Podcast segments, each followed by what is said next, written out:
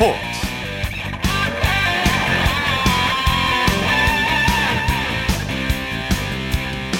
여러분 안녕하십니까? 아나운서 이창진입니다. 최근 우리나라 스포츠계의 가장 큰 관심사는 축구 대표팀 감독을 누가 맡느냐가 아닐까 싶은데요. 대한축구협회가 클린스만 감독 경질 이후에 후임 인선 작업에 착수했는데요. 그동안 국내외 다양한 감독들이 하마평에 오르내렸었죠. 그런데 정식이 아니라 임시 감독 체제로 가닥을 잡았습니다. 축구협회 전력강화위원회가 다음 달 예정된 태국과의 북중미 월드컵 예선 2연전을 임시 감독 체제로 치르기로 결정했는데요. 잠시 후 축구 전문 기자와 자세한 소식 살펴보겠습니다. 토요일 스포츠 스포츠 먼저 프로배구 소식으로 시작합니다. 스포츠 동아의 강산 기자입니다. 안녕하세요. 네, 안녕하세요. 자, 오늘 경기장 분위기는 어땠습니까? 네, 오늘 정월 대보름을 맞아서 정말 많은 배구 팬들이 체육관을 찾았죠. 네. 한눈에 보기에도 체육관에 빈자리가 없어 보였는데 여자부 경기가 열린 대전에 3,678명, 남자부 경기가 펼쳐진 수원에는 3,199명의 예. 부름 관중이 들어찼습니다. 네. 평균 3,300명이 넘는 엄청난 팬들이 배구 열기에 두 경기 모두 선수들도 아. 명승부로 보답했습니다. 많이 오셨군요. 먼저 여자부 경기부터 살펴보죠. 정 관장이 기세 좋던 한국생명을 꺾고 4연승을 거뒀네요. 기세 좋은 한국생명보다 더 기세가 좋았던 정관장이었습니다. 오늘 여자부 경기에서 정관장이 한국생명을 3대 1로 꺾고 4연승, 승점 53점으로 3위를 유지했습니다. 네. 4위 GS 칼텍스와 격차를 8점까지 벌리면서 준 플레이오프 없이 본배구 직행 가능성을 높였고요. 선두타란 기회였던 한국생명은 10연승을 마감했습니다. 예, 예. 2세트가 정말 엎치락 뒤치락 혈투를 벌였어요. 2세트의 치열함, 그게 1세트부터 4세트까지 세트 최다 점수 차가 석점이었습니다. 정관장이 1세트를 25대 23, 2세트를 25대 22로 따내면서 기선을 제압했지만 한국생명도 3세트를 듀스 끝에 따내면서 알 수 없는 승부를 예고했죠. 네. 결국 진짜 승부는 4세트 막판에 갈렸는데요. 정관장이 22대 22에서 정호영의 속공과 탄탄한 수비로 상대 범실을 유도하며 매치 포인트를 만든 게 결정적이었습니다. 예. 정관장은 좌우쌍포 지아와 메가가 아, 활약이 대단했죠. 오늘 같은 경기력이면 단기전인 봄배구에서 엄청난 다크호스가 될 수 있죠. 지아가 28점, 메가가 19점을 올렸고요. 정호영이 12점, 이소영이 10점을 올리면서 사각편대의 위력을 자랑했습니다. 네. 흥국생명은 김연경 선수가 맹활약했지만 팀을 승리로 이끌기에는 역부족이었어요. 그렇습니다. 오늘 김연경 선수가 양팀 통틀어 가장 많은 30점을 올렸고요. 윌로우가 20석점, 레이나가 11점을 올리면서 활약했지만 미들 블로커들의 활약이 아쉬웠던 게 오늘 전체적으로 승부에 영향을 미쳤습니다. 네. 남자부 살펴보죠. 현대캐피탈이 한국전력을 상대로 완승을 거뒀네요. 그렇습니다. 남자부 경기에선 현대캐피탈이 한국전력을 3대 0으로 꺾고 5위 삼성화재와 승점 44점 동률이 됐고 3위 한국전력, 4위 OK금융그룹과 승점 차는 석점으로 좁혔습니다. 네. 현대캐피탈이 초반에도 잘했지만 뒷심도 아주 좋았죠. 네, 오늘 승부처는 2세트였습니다. 현대캐피탈이 1세트를 25대 19로 따낸 뒤에 2세트 중반 11대 18까지 끌려가며 사실상 패색이 짙었습니다만 12대 19에서 3연속 득점, 16대 20에서 4연속 득점으로 듀스를 만들고 승리를 따냈죠. 뭐 블로킹 11대 5위 우위와 13개나 적었던 범실이 승리 요인이었습니다. 네. 선수들의 활약 자세히 전해 주시죠. 오늘 아흐메드 선수의 활약이 독보적이었습니다. 블로킹 6개를 포함해 26점, 공격 성공률 64.5%의 활약을 네, 뽐내면서 네. 선 승부를 진두지휘했습니다. 예. 한국전력은 부상으로 빠진 타이스 선수의 공백이 컸죠. 그렇습니다. 오늘 타이스 선수가 2세트 도중 어깨가 좋지 않아 교체된 뒤 코트에 들어오지 못했죠. 뭐 성적도 3득점의 공격 성공률 21.4%로 만족스럽진 않았지만 앞으로를 봤을 때 타이스의 공백이 길어지면 엄청난 타격을 입을 수 있고요. 권영민 감독도 경기 후 기자회견에서 그 부분에 대해 아쉬움을 나타냈습니다. 네. V리그 내일 경기 일정과 관전 포인트 짚어주시죠. 네, 내일은 안산에서 남자부 OK금융그룹과 KB손해보험, 서울 장충체육관에서 여자부 GS칼텍스와 IBK 기업은행이 만납니다. 여자부 경기가 굉장히 중요합니다. 3위 정관장이 멀찌감치 달아난 상황에서 한 점 차로 4위와 5위인 두 팀이 이 경기를 내주면 추격이 굉장히 어려워집니다. 네. 특히 GS 칼텍스의 경우 정관장과 승점 차를 석 점 이내로 줄여야 준 플레이오프의 희망을 노래할 수 있기 때문에 그만큼 더 가까이 다가가는 게 중요하다고 볼 수 있겠습니다. 네. 소식 감사합니다. 네, 고맙습니다. 프로배구 소식 스포츠 동아의 강산 기자였고요. 이어서 프로농구 소식 전해드립니다. KBS N스포츠의 손대범 농구 해설위원입니다. 안녕하세요. 네, 안녕하세요. 자, 아시안컵 때문에 오늘 남자 프로농구가 열리지 않았죠? 네, 남자 프로농구 현재 KBL은 아시아컵 때문에 쉬어가고 있는데요. 어, 2월 16일부터 휴식기에 들어가서 2월 28일에 재개될 예정입니다. 네. 어, 아시아컵은 내년 사우디에서 열리게 되는데요. 이 아시아컵을 출전할 팀들을 가리는 예선이 홈앤드 어웨이로 현재 진행 중입니다. 네. 올해 2월과 11월 그리고 내년 2월까지 진행이 되는데 한국은 호주, 태국, 인도네시아와 한조입니다. 어, 지난 22일에 호주와 원정 경기를 치렀었고요. 예, 내일 예. 태국과 경기하게 됩니다. 네. 이번 아시아컵에서 명예 회복을 노리고 있는데 안준호 감독이 대표팀을 맡았죠.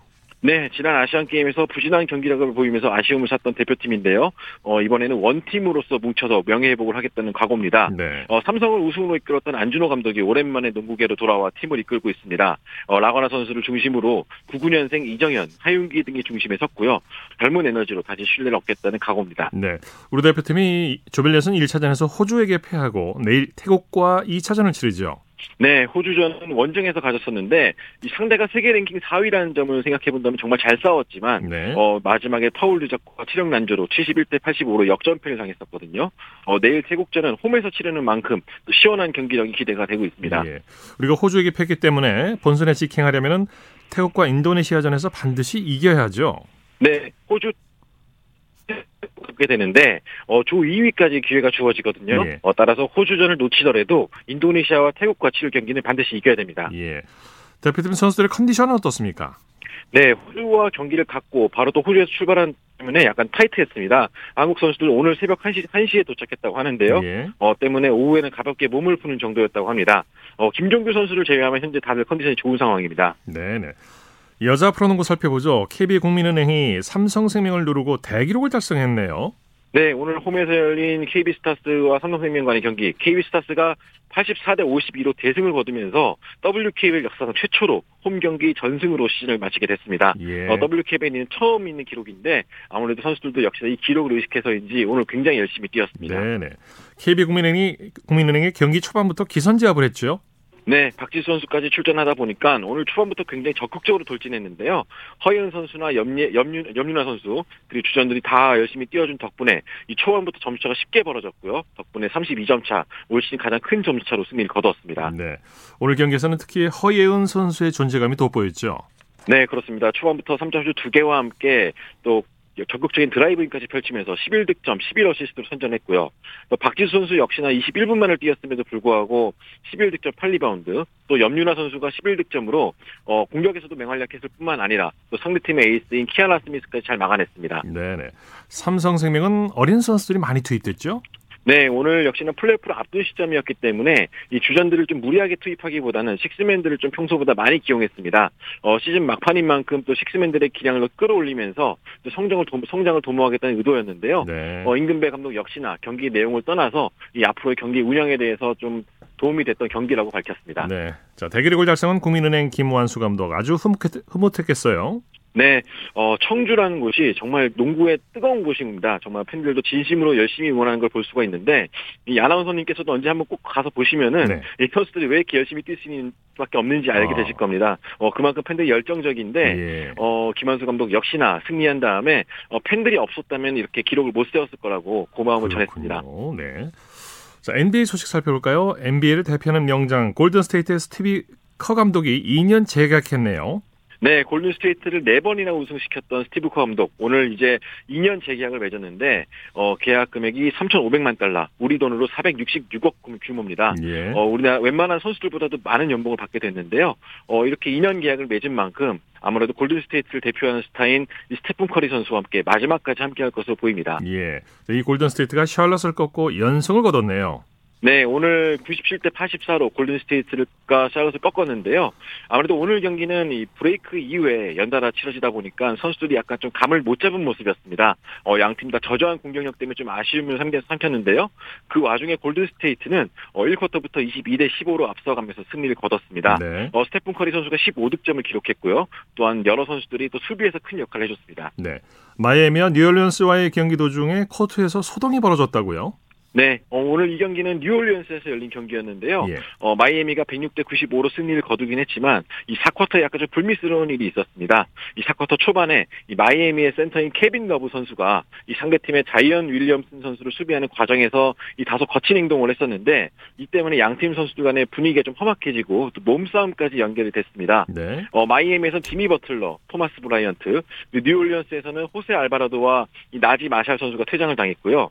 선수들에게 물건을 집어던진 관중들 역시 퇴장당할 정도로 어, 다소 좀 분위기가 좀 험악했던 경기였습니다. 네. 밀워키는 미네소타를 꺾고 후반기 첫 경기를 승리로 장식했네요. 네, 오늘 동서부 선두권 팀 간의 대결이었기 때문에 관심을 좀 많이 모았었는데요. 어, 미러키가 원정에서 소중한 승리를 거뒀습니다. 어, 미네소타를 상대로 112대 107로 승리를 거뒀거든요. 이 전반기 막판에 어, 굉장히 실망스러운 경기력을 보였던 미러키 입장에서는 좀 제대로 만회를 한 셈인데요. 야니스 아데토쿤보 선수가 33득점으로 선전했고요. 또 데미안 릴라드 역시나 21득점을 보탰습니다. 예. LA 레이커스는 샌안토니오를 상대로 진땀승을 거뒀네요. 네, 리그 최하위 팀인 샌안토니오를 맞아서 상당히 고전 끝에 승리를 거뒀습니다. 123대 118로 승리를 거둔 레이커스인데요. 어, 지난 경기 때 부상 때문에 휴식했던 이 르브론 제임스가 오늘 30득점을 활약하면서 또 팀 승리를 이끌었고요. 다만 오늘 샌안토니오 스퍼스의 루키인 이 빅터 웸반야마 선수가 굉장히 높이에서 위력을 발휘했는데요. 27득점 10리바운드, 8어시스트, 여기 스틸까지 5개를 기록하면서 레이커스 마지막까지 힘들게 만들었습니다. 네. 그 밖에 NBA 다른 경기 소식도 전해 주시죠. 네. 조엘 엠비드 선수 없이 힘든 싸움을 이어가는 필라델피아가 104대 97로 클리블랜드를 꺾었습니다. 어, 타이리스 맥시 선수가 24득점을 올렸고요. 또 트레이드로 합류했던 버디 힐드가 오늘 13점을 보탰습니다. 네. 어, 최근 호조를 보내, 보였던 클리블랜드는 도노반 미첼 선수가 부상 때문에 두 경기 연속 결정을 했는데 이 미첼 선수의 득점 공백을 좀 절감해야겠습니다. 네. 내일 국내 프로농구 경기 소식과 관전 포인트 짚어주시죠. 네, 내일은 아시아컵 때문에 남자 농구는 열리지 않고요. 대신 국가대표팀과 태국 간의 경기가 오후 3시에 있습니다. 또한 여자 농구는 BNK 썸과 우리은행 간의 경기 50분부터 부산 사직체육관에서 열리게 되는데 예. 어, 어제는 부진했던 BNK 썸이 이 마지막 홈 경기에서라도 웃을 수 있을지 궁금합니다. 네, 소식 감사합니다. 고맙습니다. 프로농구 소식 KBS N스포츠의 손대범 농구 해설위원이었습니다.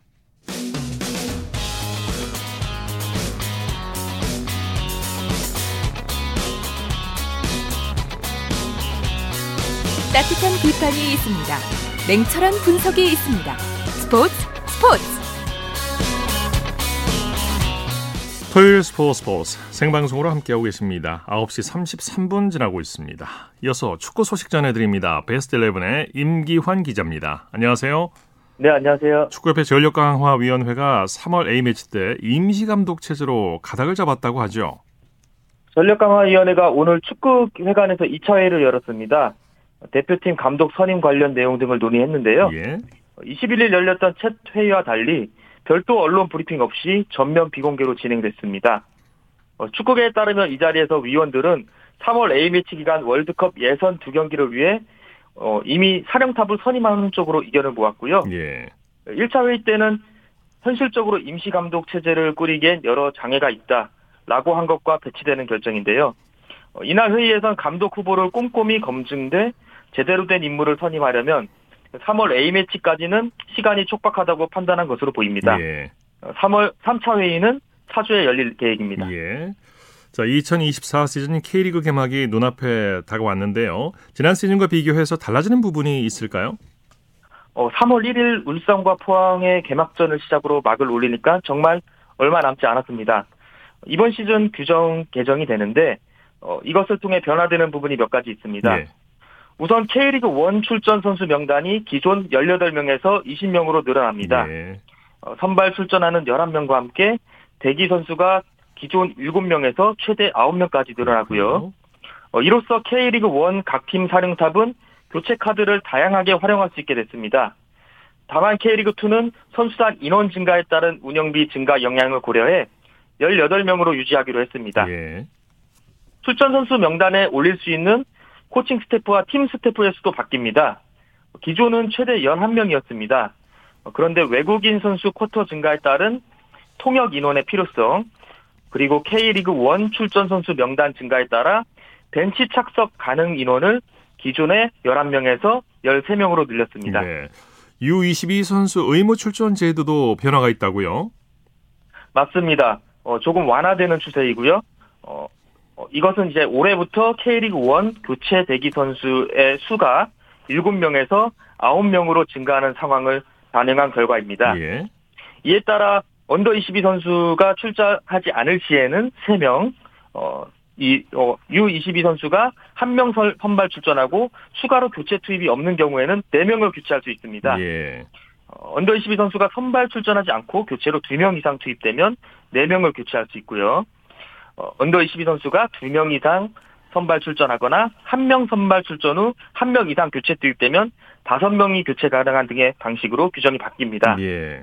어, 다만 K리그2는 이 또한 기존 언더 22 의무 출전 제도가 유지가 됩니다. 예. 그 밖에 또 달라지는 부분이 있습니까? 어, K리그 선수 최저 기본급 연액이 기존 2,400만 원에서 2,700만 원으로 300만 원 오릅니다. 예. 2020년 최저 기본 연액이 2천만 원에서 2,400만 원으로 인상이 되었었거든요. 그로부터 4년 만입니다. 예. 저연봉 선수들의 복지 증진과 물가 상승 추세를 고려한 조치입니다. 어, 선수 등록 기간도 탄력적으로 운영할 계획입니다. 어, 기존 선수 등록 기간은 매년 1월 1일부터 12주였고요. 어, 추가 등록은 시즌 중 연맹 지정 기간 4주였는데요. 올해부터는 정기 등록은 1월부터 3월 중 최소 8주에서 최대 12주까지, 추가 등록은 시즌 중 최소 4주부터 8주로 책정이 되었습니다. 예. 뭐 K리그 추가 등록 기간이 끝나도 해외 리그의 선수 등록 기간이 이어짐에 따라 주요 선수들의 해외 리- 리그 이적 시 선수단 보관 기회가 부족했던 점을 고려한 조치입니다. 예. 올해 선수 등록 기간은 1월 1일부터 3월 8일, 추가 등록 기간은 6월 20일부터 7월 31일까지입니다. 예. 자, 콜린 벨 감독이 이끄는 여자 축구 대표팀이 유럽 원정 2연전을 앞두고 있죠. 여자 대표팀이 넘어가는 일요일 새벽 3시죠. 체코와 유럽 2연전 중 첫 경기를 치릅니다. 3일 뒤인 27일에는 포르투갈과 격돌 합니다. 예. 어, 체코가 여자 피파 랭킹 28위고요. 포르투갈이 21위입니다. 한국이 20위니까 엇비슷한 전력으로 평가가 됩니다. 예. 이번 경기는 피파가 정한 A매치 기간에 열리기 때문에 해외파 선수들까지 참가할 수 있습니다. 기소연, 최유리, 이영주, 케이시 페어 등 해외파가 합류하고요. 어, 부상과 이적으로 작년 하반기에 대표팀에 소집되지 못했던 조소연 선수도 복귀를 했습니다. 네. 어, 다만 임선주 선수는 무릎을 다쳐 포르투갈 전원에서 하차했습니다. 2026년 아시안컵과 2027년 여자 월드컵이 있죠. 어, 이두 가지 목표를 향해 장기적인 안목으로 새롭게 준비하는 과정의 평가전이라고 보시면 될 것 같습니다. 네. 자, 아시안컵에서 무득점 참사를 겪었던 중국 축구도 새로운 감독을 선임했죠. 네, 참사를 겪었던 중국 축구였는데요. 어, 최근 양코비치 감독과 작별하고 이방코비치 감독을 어, 선임을 했고요. 예. 어, 이 감독이 독일 분데스리가 하노버, 어, 크로아티아의 명문 디나모 자그레브, 이란 국가대표팀, 오만 국가대표팀 등 클럽과 국가대표팀 모두 잔뼈가 굵은 지도자입니다. 예. 2010년에는 산둥을 이끌고 어, 중국 슈퍼리그 우승을 차지하기도 했고요. 어, 슈퍼리그에서 활약 중인 한국인 지도자도 좀 물망에 있었습니다. 어, 산둥의 최강희 감독, 성주의 어, 서정훈 감독도 후보군에 올랐었고요. 예. 어, 심지어 최근 우리 대표팀에서 경질된 클린스만 감독도 거론이 됐다고 합니다. 어, 이 중에 1순위는 스위스 출신의 페트코비치 감독이었지만 알제리 대표팀과의 경쟁에서 밀렸고 어, 결국에 이반코비치 감독을 선임을 했습니다. 네. 독일 프로축구에서는 엄청난 기록이 나왔다고 하죠. 네, 정말 엄청난 기록인데요. 어, 알론소 감독이 이끄는 어, 바이어 레버쿠젠이 어, 최다 무패 행진 기록을 작성을 했습니다. 어, 분데스리가 23라운드에서 마인츠를 꺾고 공식전 무려 33경기 무패 행진 기록을 이야, 세웠습니다. 대단하네요. 네네, 이게 얼마나 대단하냐면 종전 기록이 어, 2021 시즌 바이에른 뮌헨의 32경기 무패 행진이었거든요. 네네. 이 플릭 감독이 이끌었던 뮌헨이 세웠던 기록입니다. 예. 그런데 이, 이 기록을 깬 거예요. 네. 어, 레버쿠젠이 지금 유럽, 유럽 에서 가장 핫한 팀인데 네. 어, 분데스리가뿐만 아니라 독일 포칼, 유로파 리그를 포함해 총 33경기고요. 네. 이 무패의 중심에는 알론소 감독이 있습니다. 어, 지난 시즌 도중 부진에 빠진 레버쿠젠 지휘봉을 잡더니 네. 어, 사실 1부 리그 감독 경험이 없었던 초짜였거든요. 네. 어, 그런데 탁월한 전술 능력을 바탕으로 기적을 만들어내고 있습니다. 진짜 기적이네요. 네네. 레버쿠젠이 지금 리그 선두죠? 네, 그렇습니다. 네네. 33경기 무패 행진 대단합니다. 자, 레알 마드리드 레전드의 아들이 메시의 팀으로 이적을 했다고요? 어, 올드 팬 분들이면은 좀 아실 수도 있는 이름인데 페르난도 레돈도 선수라고 아르헨티나 네. 국적의 레알 마드리드 레전드입니다. 예. 어, 이 선수의 아들인 페데리코 레돈도 선수죠. 어, 데이비드 베컴이 구단주로 있고 리오넬 메시가 뛰는 이 팀 인터 마이애미로 이적을 했습니다. 어, 페데리코는 2003년생이고요. 아버지와 같은 수비형 미드필더로 뛰고 있습니다. 마이애미가 지난해 여름에 메시뿐만 아니라 세르히오 부스케츠라든지 조르디 알바 어, 이런 바르셀로나 출신 선수들을 잇따라 영입을 했었거든요. 네. 올해는 루이스 수아레스까지 왔고요. 어, 특히나 부스케츠 선수는 스페인은 물론 세계 축구 역사상 최고의 수비형 미드필더 중 하나라고 해도 과언이 아닌데 이런 living legend에게 수비형 미드필더의 노하우를 좀 전수받을 수 있을, 있을지 않을까 싶습니다. 네, 소식 감사합니다. 네, 고맙습니다. 축구 소식 베스트 11의 임기환 기자였고요. 이어서 한 주간의 해외 스포츠 소식 전해드립니다. 월드 스포츠 연합뉴스 영문뉴스부의 유지호 기자입니다. 안녕하세요. 네, 안녕하세요. 필리핀 복싱 전설 파키아오의 파리올림픽 출전이 무산됐다고요? 네, IOC가 지난 월요일 파리 대회 복싱 출전 선수의 연령 제한을 40세로 유지하겠다고 밝혔는데요. 이에 따라 45살인 파키아오의 파리 행이 좌절됐습니다. 예, 예. IOC가 필리핀 올림픽 위원회 소환을 통해서 기존 연령 제한을 고수할 것이라고 한 건데요. 어, 파키아오만을 위한 규정 변경은 없다고 모조를 박았습니다. 예. 어, 프로 8개 체급 챔피언에 오른 파키아오는 지난 2021년 9월 요르데니스 우가스에게 패한 후 링을 떠났는데요. 그런데 작년 8월 그가 필리핀 대표로 파리올림픽에 출전하는 방안을 모색하고 있다는 보도가 나왔습니다. 예. 어, 이후 파키아오가 IOC가 연령을 45살로 높여주기를 희망했지만 IOC가 받아들이지 않았고요. 파키아오는 성명을 통해서 무척 슬프고 실망스럽지만 IOC의 나이 제한 규정을 이해하고 수용한다고 말했습니다. 예. 육상 멀리뛰기 종, 종목에서 도약 실기역이 사라질 전망이라는 소식도 있네요. 네, 지난 21일 BBC 보도에 따르면 세계 육상연맹 WA가 도약 규정 변경을 추진하고 있는데요. 네. 현재는 나무로 제작된 도약판에서 벗어나면 실격 처리가 되는데 이로 인해 경기 진행이 제대로 되지 않는다는 의견이 예. 많습니다. 특히 지난 세계 선수권 때는 이 멀리뛰기 전체 전체 점프 중에 3분의 1이 실격 처리되면서 경기에 대한 흥미가 반감됐다고 WA가 지적했는데요. 3분의 1이나 됐군요. 네, 그렇습니다. 그러면서 이 경기 진행이 좀 느리게 진행되는 부분도 있었고요. 어, 이, 바뀌게 되면 도약판 대신에 도약존을 활용하고 어, 도약하는 선수의 앞발부터 착지 지점까지의 거리를 측정한다는 방침입니다. 예, 예. 어, 이로 인해서 점프 실격 판정으로 인한 시간 낭비를 줄일 수 있다는 게 연맹의 설명인데요. 네. 일단 올해 올림픽까지는 종전 방식으로 진행을 하고요. 올해 중 새 규정을 테스트한 후에 도입 여부를 최종 결정한다고 합니다. 이러면 기록이 좀 좋아지겠는데요. 네, 그럴 수도 있겠죠. 예. 자, 남자 알파인 스키 월드컵 종합 순위에서 크리히마이어가 시즌 최종전을 앞두고 선두와 격차를 좁혔다고요. 네, 크리히마이어가 지난 주말 자국 오스트리아에서 열린 월드컵 슈퍼 대회전 경기에서 우승하면서 이 선두 마르코 오더마트를 81점 차로 추격했는데요. 오더마트가 이 경기에서 1위나 2위를 했으면 종합 우승을 확정 짓는 상황이었는데 어, 크리히마이어에 0.19초 뒤진 공동 3위에 올랐습니다. 네. 각 레이스 1위 선수에게 100점이 주어지는 만큼 크리히마이어에 아직 역전 우승 기회가 남았는데요. 하지만 크리히마이어 본인은 어, 스스로가 우승 가능성이 높지 않다면서 오데르마트의 이 종합 우승이 여전히 유력하다고 했습니다. 시즌 최종전은 3월 22일 오스트리아에서 열립니다. 예. 남자 테니스 최장신 선수로 유명했던 카를로비치가 은퇴를 선언했다고요. 네, 카를로비치가 지난 22일 소셜 미디어에 올린 글을 통해 은퇴를 발표했습니다. 어, 1979년생인 카를로비치는 2021년 10월 이후에 공식 대회에 출전하지 않아서 뭐 사실상 선수 생활을 마감한 상태였는데요. 예. 키가 2m 11cm인 그는 라일리 오펠카와 함께 ATP 투어 최장신 선수로 활약을 했습니다. 어, 지난 2003년 올- 윔블던에선 예선을 통과해서 본선 1회전에서 디펜딩 챔피언이었던 레이턴 휴잇을 제압하는 파란을 일으켰고요. 또 42살 때인 2021년 투어 단식 본선 승리를 따내서 투어 최고령 승리 기록도 세웠습니다. 예. 어, 이 선수가 큰 키를 활용한 강한 서브가 주특기인데요. 어, 통산 에이스가 13,728개로 역대 2위에 올랐고요. 예. 또 2005년 데이비스컵에서는 어, 자국 크로아티아를 첫 우승으로 이끌기도 했습니다. 네. 미국의 체조 스타 개비 더글라스가 코로나19에 걸려서 이번 주말로 예정됐던 복귀전을 미루게 됐다고요. 네, 더글라스가 지난 금요일 자신의 코로나19 확진 소식을 알리면서 이번 주말 켄터키주에서 열리는 윈터컵 대회에 나서지 못하게 됐다고 했는데요. 앞서 2012년 올림픽 여자 기계체조 개인종합 금메달리스트인 더글라스는 2016년 리우 올림픽 이후 실전에 나서지 않고 있습니다. 예. 하지만 이달 초 이 대회 출전 계획을 밝히면서 다가오는 파리 올림픽에 대한 기대감도 높였는데요. 한편 이번 원- 윈터컵 대회는 올림픽 출전을 앞둔 미국 선수들이 대거 출전하는 첫 올해 메이저 대회고요. 어, 도쿄올림픽 우승자인 수니 리와 또 전 세계 선수권 챔피언인 스카이 블레이클리, 블레이클리 등이 나, 나설 예정입니다. 네, 소식 고맙습니다. 네, 감사합니다. 월드스포츠 연합뉴스 영문뉴스부의 유지호 기자였습니다.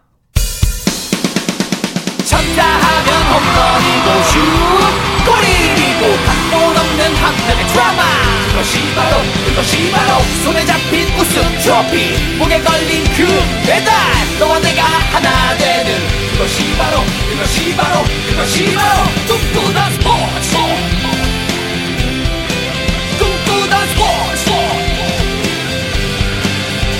스포츠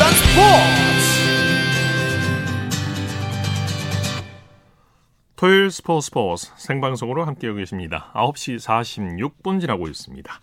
이어서 스포츠 스타들의 활약상을 살펴보는 스포츠를 빛낸 영웅들 시간입니다. 정수진 리포터와 함께합니다. 어서 오십시오. 네, 안녕하세요. 오늘은 탁구 이야기를 해주신다고요? 네, 지금 부산에서 세계 탁구 선수권 대회가 펼쳐지고 있는데요. 예. 탁구가 국내에 도입된 지 100년 만에 열리는 큰 대회이기 때문에 세계 탁구인들의 이목이 집중되고 있습니다. 네, 네. 오늘은 이 대회를 그 누구보다 기다렸던 분들, 이 대회 개최를 위해서 열심히 노력하신 분들의 이야기를 하려고 해요. 네. 이번 세계 탁구 선수권 대회 정말 우여곡절 끝에 열렸다고 하죠. 네, 원래 2020년에 개최하려고 했으나 코로나19 여파로 몇 차례 연기되면서 취소가 됐고 다시 한국의 부산에서 열리게 됐습니다. 네, 네. 이번 대회 조직위원회 집행위원장 바로 현정화 감독인데 예. 이분도 참 기대한 대회거든요. 특히 현정화와 세계 선수권은 깊은 인연이 있기 때문에요. 현정화를 세계 선수권의 선수라고 부르기도 합니다. 네. 뭐 현정화 선수 한국 탁구의 전설이죠. 아, 그렇죠. 어, 이분이 그 87년 뉴델리 대회에서 양영자와 합작한 여자 복식 금메달을 시작으로 89년 도르트문트 대회 혼합 복식 우승, 91년 지바 대회에서는 남북 단일팀으로 출전해서 여자 단체전 우승, 그리고 93년 예테보리 대회 여자 단식 금메달까지 네. 세계 선수권의 모든 종목을 석권했습니다. 네, 네. 네. 이 중에 여자 단식 금메달을 획득했던 예태보리 세계 선수권 내용을 93년 5월 23일 KBS 뉴스로 들어보시죠. 마지막 두 포인트를 남기고 있는데요. 아, 뒤로 물러서면 절벽이다 하는 네. 그런 느낌을 갖고 있는 것 같습니다.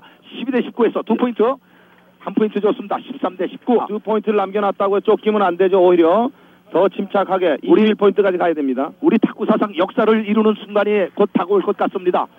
14대 19. 첸징 서브. 네, 네트 맞고 들어갔어요. 찬스볼 스매싱 다시 성공. 현정화 14대 20. 자, 첸징의 서브 들어줍니다. 백핸드. 네, 네트에 걸렸습니다. 현정화. 우리나라 역사 사상, 탁구 역사 사상 처음으로 세계 정상에 우뚝 서는 자랑스러운 현정화의 모습입니다. 네, 현정화 서게 됐습니다. 세계 제1의 자리에 우뚝 섰습니다.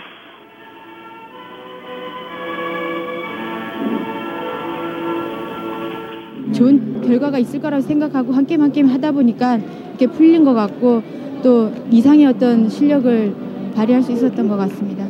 네, 1993년 세계 선수권 우승을 차지한 현정화 선수의 목소리까지 들으셨습니다. 네.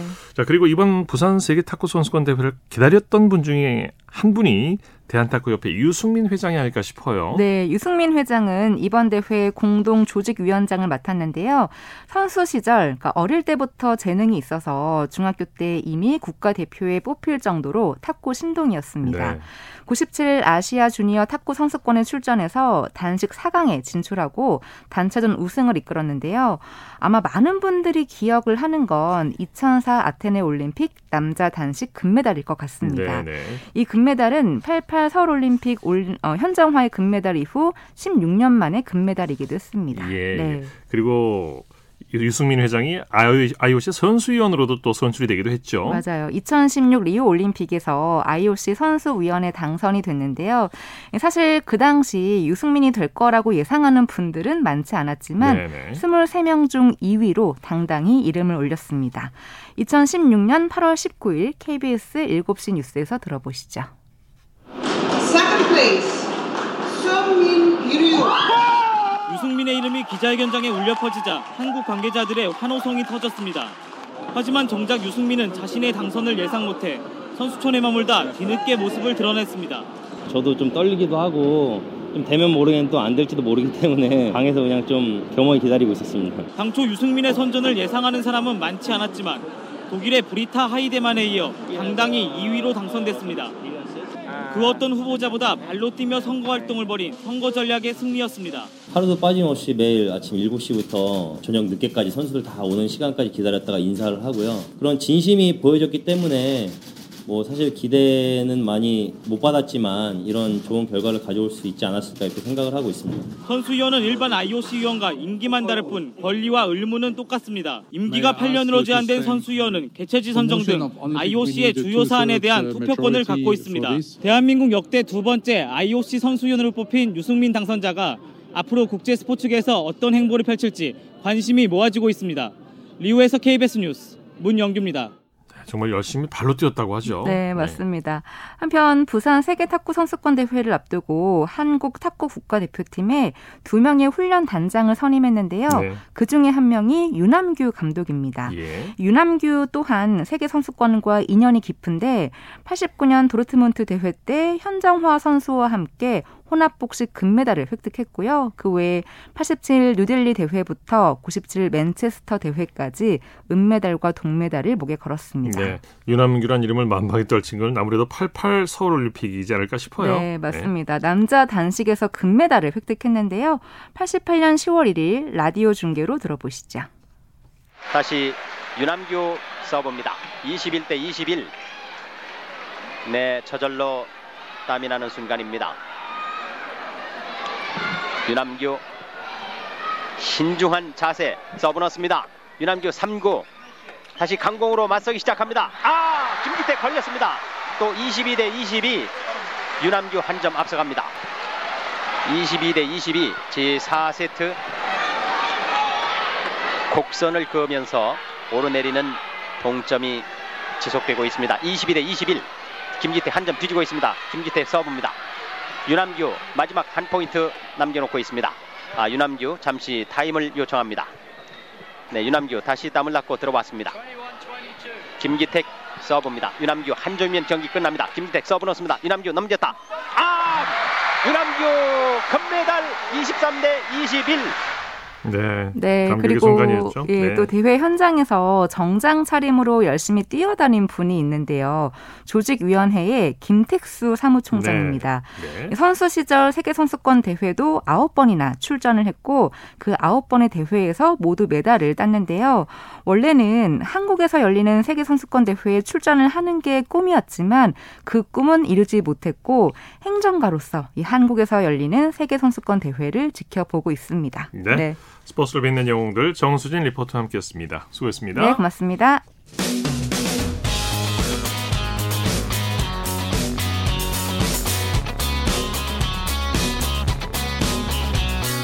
따뜻한 비판이 있습니다.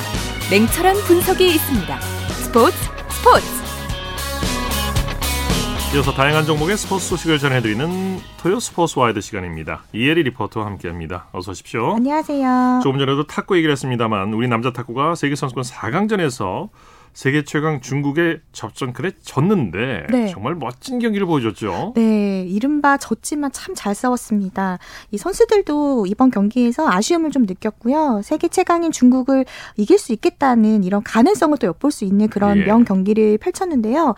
남자 탁구 대표팀이 오늘 부산 백스코 특설 경기장에서 열린 2024 부산 세계 탁구 선수권 대회 남자부 준결승에서 세계 랭킹 1위인 중국의 매치 스코어 2대 3으로 역전 패했습니다. 예. 남자 탁구 대표팀은 2대 1까지 앞서가면서 세계 선수권 단체전에서 처음으로 중국을 이기는가 했지만 아쉽게 역전당하고 말았는데요.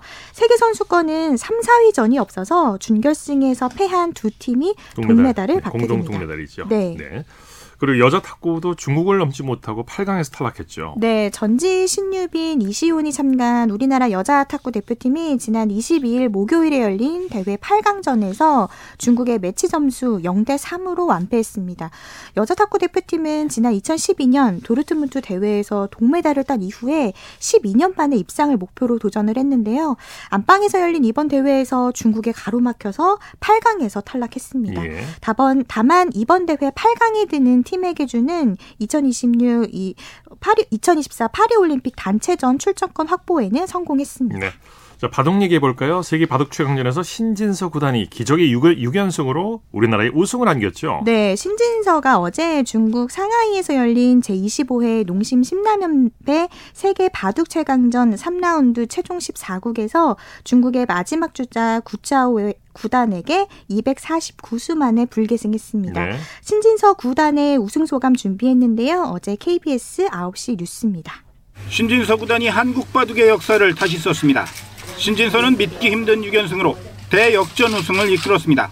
변상일 구단 등 4명이 모두 패하고 외로이 홀로 남은 신진서는 중국의 셰얼 하오와 일본의 이야마를 잡고 2연승했습니다. 이어 중국의 자오천이와 커제 딩하오를 연파한 뒤 굿즈 하오와의 마지막 승부까지 승리로 장식했습니다. 신진서의 눈부신 활약으로 우리나라는 4연속 정상에 올랐습니다. 정말 큰 판을 이겨서 굉장히 뿌듯하고요. 사실 첫 판 불 때까지만 해도 너무 먼 길이라 생각지도 못했는데 이렇게 6연승까지 해서 정말 영광스럽습니다. 신진서는 이창호 구단의 일명 상하이 대첩을 재현했습니다. 2005년 대표팀 주장이었던 이창호는 기적 같은 5연승을 거두며 6연속 우승을 이끌었습니다. 당시 6번 우승하는 동안 이창호가 파죽의 14연승을 달렸는데 신진서가 이번 4연속 우승 기간 16연승으로 그 기록도 경신했습니다. 인간 알파고 신공지능으로 불리는 신진서는 세계 최강의 입지를 굳건히 지켰습니다. 두 개의 메이저 세계 타이틀을 포함해 국내 회 대회 8관왕인 신진서는 지난해에는 한국 바둑 사상 최초로 연간 100승을 달성했습니다. 지난해 항저우 아시안 게임에서 금메달을 목에 건 신진서는 전설 이창호의 길을 따르면서도 자신만의 새로운 역사를 쓰고 있습니다. KBS 뉴스 정충입니다. 네, 그리고 이번 시즌 쇼트트랙 월드컵 시리즈에서 남녀 쇼트트랙 크리스탈 글로벌을 받은 박지원, 김길리도 금이 환영했죠. 네, 박지원과 김길리가 이번 시즌 각각 남녀부 이 쇼트트랙 월드컵 종합 1위 차지했는데요. 박지원은 2년 연속 이 크리스탈 글로브를 받았고요. 예. 또 김길리는 생애 첫 크리스털 글로브를 차지하면서 이 영광을 얻게 됐습니다. 네, 박정, 김길리 이번 시즌 각각 남녀부 종합 1위를 또 차지했었죠. 네. 자, 토요 스포츠 와이드 이혜리 리포터와 함께했습니다. 수고했습니다. 네, 고맙습니다. 스포츠 스포츠 오늘 준비한 소식은 여기까지고요. 내일도 풍성한 스포츠 소식으로 찾아뵙겠습니다. 함께해 주신 여러분 고맙습니다. 지금까지 아나운서 이창진이었습니다. 스포츠 스포츠